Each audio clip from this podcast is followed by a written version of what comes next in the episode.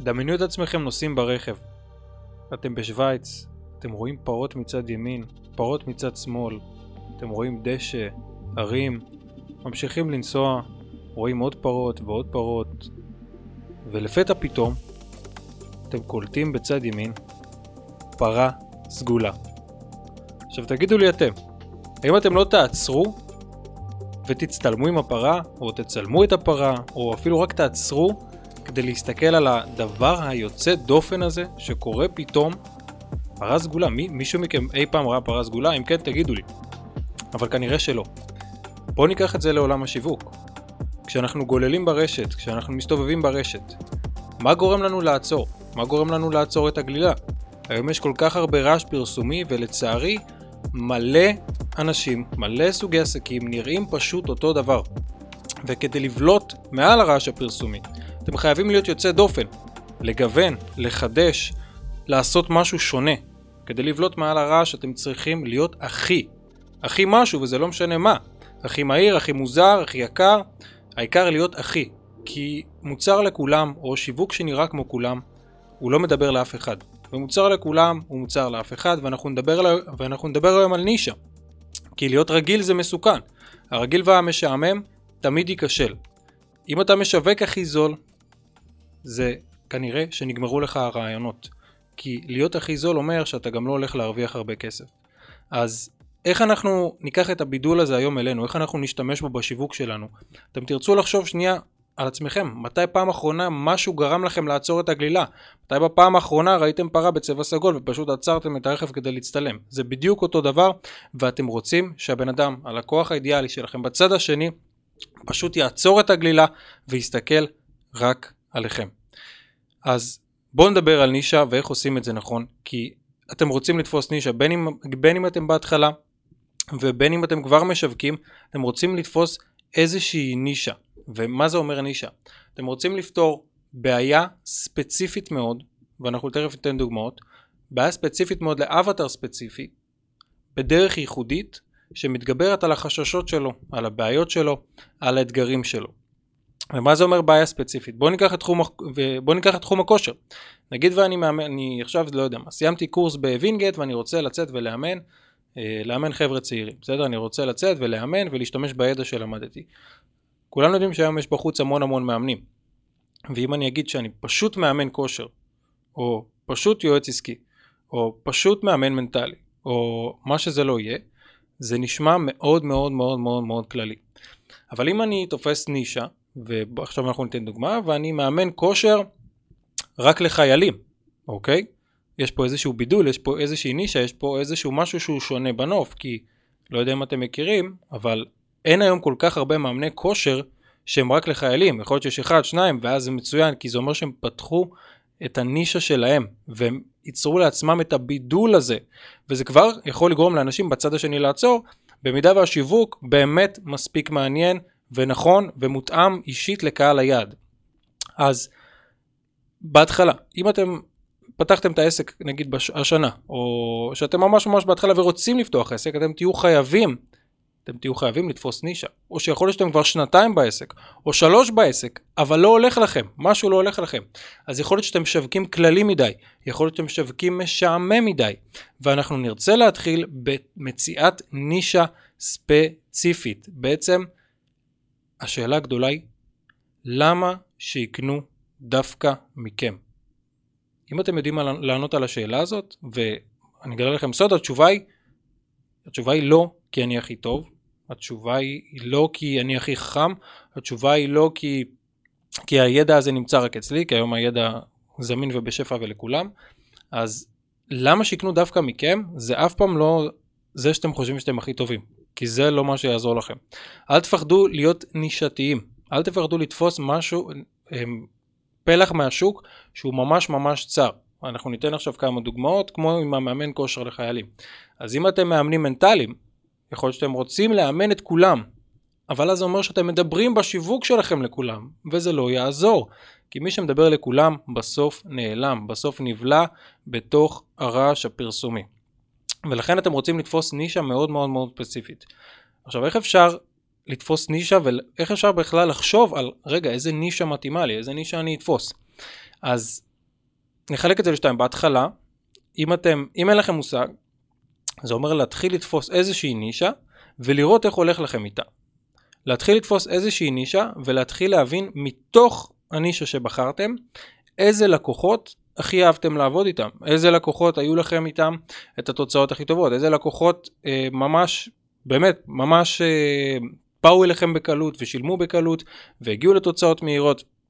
ואז הבנתם שמתוך הלקוח, כלל הלקוחות שהיו לכם בחודשים הראשונים, חלק מהם ממש אהבתם לעבוד איתם, בסדר? נגיד בהתחלה לא ידעתם אם כדאי לכם לעבוד עם גברים, עם גברים או נשים, אז התחלתם לעבוד גם, גם, גם וגם, ואז אחרי זמן מסוים הבנתם שעם גברים הולך לכם ממש ממש טוב.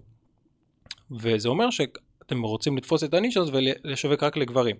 ואז בתוך הגברים לשווק רק לגברים צעירים. ואז בתוך זה לשווק רק לגברים צעירים שהם אחרי צבא ודברים כאלה, ואז אני תופס ממש ממש נישה ואני נהיה מאוד מאוד ייחודי. כי בסוף קהל היד שהוא מסתכל על השיווק שלי אומר, היי, הוא יכול לעזור לי כי אני חייל משוחרר והוא מדבר ממש לחיילים משוחררים. זה אומר שמה שהוא מציע הוא בדיוק בשבילי. כי אם יש לי בעיה ספציפית בתור חייל משוחרר, ואני בתכלס אבטר ספציפי, אני חייל משוחרר, והבן אדם הזה בצד השני, העסק שלו, הוא פותר לי את הבעיה בדרך ייחודית שמתגברת על הבעיות שלי, על החששות, על החששות שלי, על הפחדים שלי, אני רוצה ללכת דווקא אליו, אני רוצה לקנות דווקא ממנו. וזה עונה לשאלה למה שיקנו דווקא מכם. אז אם אתם רצים כבר מלא זמן בעסק, ואתם רוצים לחדד את הנישה שלכם, התרגיל הזה יעזור גם לכם. לקחת את סך הלקוחות שהיו לכם עד היום, אתם רצים שנה בעסק, שנתיים בעסק, לא משנה.